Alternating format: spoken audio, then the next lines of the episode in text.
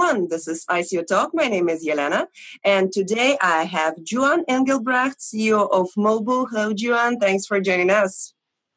Hi, Elena. Hi, viewers. Uh, thank you for the time and thank you for the opportunity, Elena. Okay, thank you. So, please, first of all, tell us about Mobu. What is it all about, and what's the main idea behind the project? Okay, great. In short, um, it's a very exciting ICO. Uh, the multi-trillion uh, dollar blockchain environment has barely been touched in the securities market. Uh, in a nutshell, in a one-liner, we are a decentralized and end-to-end solution for launching security tokens.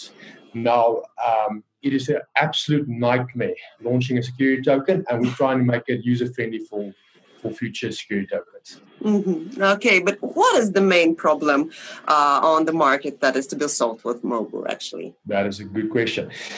Uh, it is a legal, technical, and regulatory difficulty launching a security token, one. Two, there's so many mispriced and scam ICO service providers out there. Uh, we aim to develop an ecosystem, a marketplace with competitive pricing so you can get ICO services at lower pricing and better quality and ensure you de- develop and launch a compliant security token. Mm-hmm. Okay. Still, are there any other similar projects on the market right now, or you're absolutely unique, say, in a way? Uh, there are.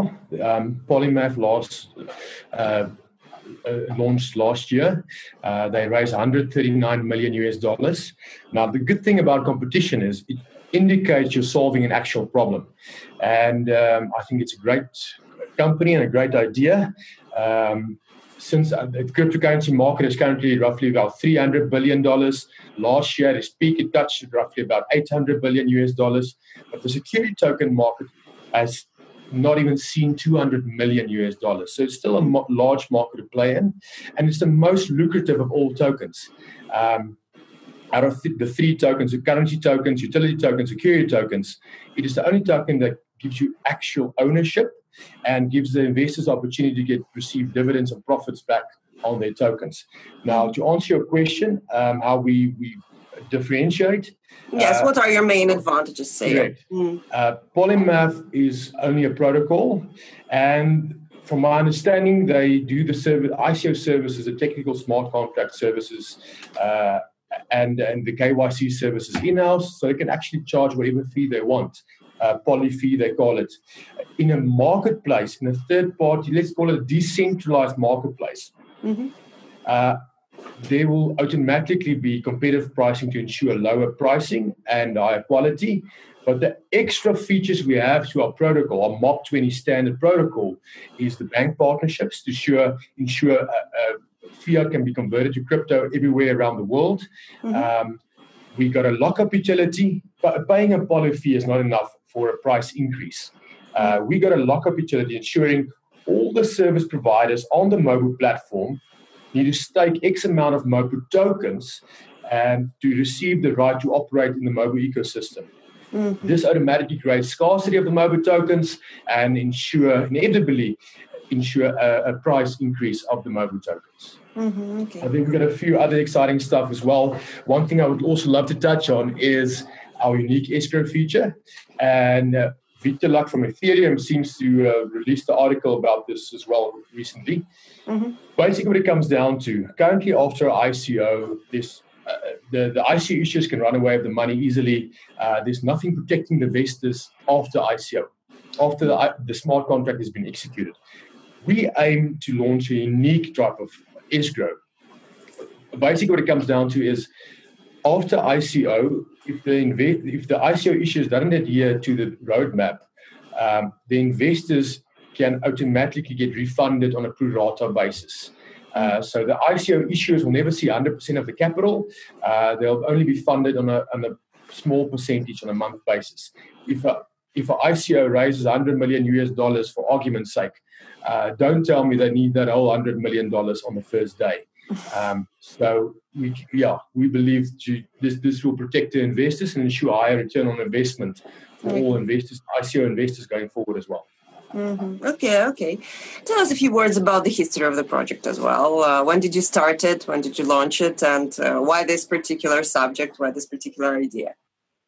And actually, uh, yes, uh, what do you have today? So, uh, what can you suggest to the investors? Mm-hmm. Okay, so basically last year we launched a token called ZabaCoin, but we had no idea how to do it. Uh, we literally did a bounty at the at the end of the ICO. We got advisors advisors involved in the main ICO. We didn't do a pre-sale. Uh, we paid ridiculous amounts for the smart contract. Um, we had no idea what the costing is, how the marketing campaign should be launched. Uh, we had no idea what a what an airdrop was, um, but that made us realize how difficult it is launching a compliant security token and also how lucrative that environment is going forward. Mm-hmm. Now, the benefits of a security token to conventional shares are endless. It includes 24 7 trading. You can trade your shares or your tokens on a Saturday or Sunday, whatever the case may be, uh, faster deal execution, lower fees, cross border funding. Um, as you can see, the, the, the, benefits are endless. And we strongly believe going forward, um, security tokens will replace conventional shares. So that is more or less how Mobu came across. And yeah, we've been uh, busy from January this year. Mm. We, I know the first five months we've been quiet, but it's ensuring we, out of a legal perspective, globally, uh, we, we comply with all the laws. We recently in Malta as well, establishing uh, escrow accounts for a private placement offering in the United States, uh, 506C. I will start marketing this soon as well. Mm-hmm. And uh, yeah, so that, that is more in a nutshell, more or less where we are now. Okay, okay, I see. And a few words about the team of the project and also about your advisors as well. Okay, perfect. I think we've got some of the best advisors in the world. Um, our team, Paul Pelser and Bram uh, Krier, are with me in the crypto mining industry. We were the largest in the Southern Hemisphere at some stage. Um, unfortunately, in 2017, there just became too many entrants in that space. Um, and it's, it's, unfortunately not as profitable as it used to be a year or two ago. Um, Paul is also a chartered accountant. Uh, he's got his own accounting firm, and uh, he's, he's been uh, accountant for Sasol, one of our listed oil refineries as well. Bram Krier uh, is an entrepreneur. He owns a, a, transport company. He owns a few fuel stations. Um, he was also a, a, speaker with uh, Robert Kiyosaki on a few events. Uh, you can welcome to Google this. Um, then there's Brian Golding. He's my partner in Evolve Fund Managers. Uh, he's the CEO of Golding Stockbrokers. It's one of the 10 largest proprietary stockbroking firms in South Africa. Uh, he's got endless experience in the regulatory framework of the securities market. So he adds tremendous value to what we're trying to achieve here. And he's a well known name with the, the JSE and the FSB. Um, we've got Etienne Pretorius. Mm-hmm. Etienne Pretorius, we were at university together. Uh, he's a property developer, and Absa, one of the largest banks in South Africa, awarded him with the Entrepreneur of the Year award in 2003. Well, we're still students. Um, so we definitely got a strong team okay. in terms of our advisory. Uh, Paresh Masani, uh, he was the vice president of Goldman Sachs. Uh, he's got a great uh, tech uh, background as well and one of our security uh, experts.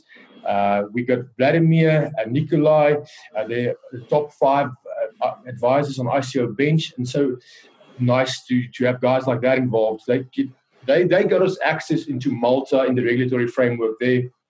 And uh, they get us cheaper pricing, all the ICO exchanges, listings, marketing pricing, etc. Um, yeah, we got Ronan uh, and Boba from the United States, uh, the directors of BlockCrunch Capital. Their name used to be the Real Start.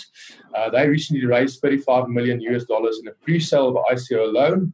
Um, Boba also started uh, Airbnb, similar company in Russia. Uh, last from I heard, it's over. It's valued over 100 million dollars. Um, yeah, so there's definitely a strong team. Okay Okay, yes, I see. Let's now speak about the, the ICO in more details. Uh, first of all, please tell us the soft cap and the hard cap. Okay, our soft cap is 1 million US dollars. Our hard cap is 35 million US dollars. So 35. Okay, why this particular sum? Tell us more about the key stages of development uh, post ICO.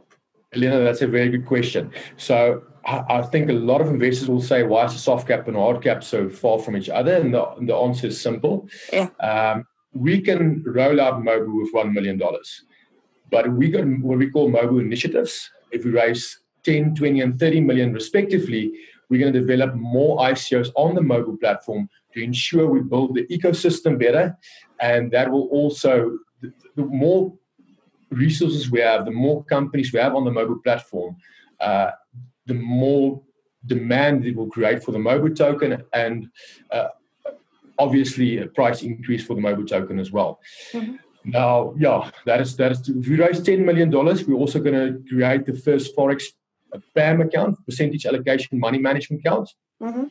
So currently, you'll see asset managers they don't compare apples with apples when they uh, disclose their fund performances, fund fees, or assets under management. In a blockchain environment, that will not be possible. All the information will be transparent and immutable, and uh, everybody can see what crypto funds actually achieved over the past year and will be compared uh, on the same basis in terms of fees, performance, and the real assets under management. We raised $20 million. We're going to do, uh, we're to do the first for, for crowd farming um, ICO on the Mobu platform. Uh, with combining with drone technology.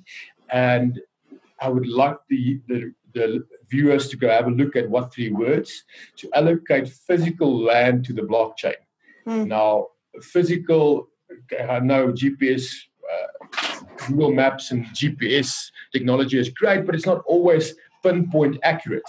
Um, it's there have a look at our, our white paper or just a website of what three words. You can see we can allocate three meters by three meters on the blockchain and mm. get more, more precise data in a, fi- in a farming environment which would be more efficient and effective uh, with combined with drone technology as well. Mm-hmm. If we raise 30 million US dollars, we're also going to develop the first decentralized uh, security tokens exchange, um, a regulatory friendly secu- securities token exchange, and we will be then direct competition with GBAX and T0. T0 recently look, raised 100 million US dollars in 12 hours. So there's definitely a huge market for this. And uh, but but both GBAX and T0 are centralized as there are stock exchanges and other third party companies behind it. Mm-hmm. Um, yeah, that's more or less in a nutshell. Okay, okay. And now more about the tokens and the Mobu tokens. Uh, first of all, the key functionalities of the token on the platform, and secondly, the key benefits for the investors. Okay.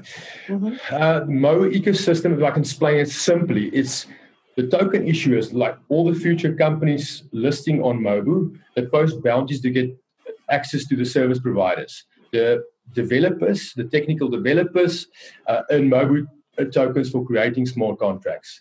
And the KYC providers pay Mobu tokens to join the network or the ecosystem. Uh, investors pay Mobu tokens for the KYC process, and legal representatives and escrow providers earn Mobu tokens uh, for offering their services. So mm-hmm. everything is strictly paid between all the providers in Mobu tokens. But we got a, the extra unique feature is the lockup utility. As I mentioned earlier, it's whereby they all need to stake X amount of Mobu tokens to receive the right to operate in the Mobu ecosystem. And that will create scarcity and create increase of the mobile tokens well over mm-hmm. time. So it's perfect tokenomics. okay, okay, but still, let's speak a little bit about some negative things. Uh, suppose if you don't achieve even the soft cap, uh, what will happen with the project? Uh, maybe you consider any other traditional sources of financing. Maybe not. Okay.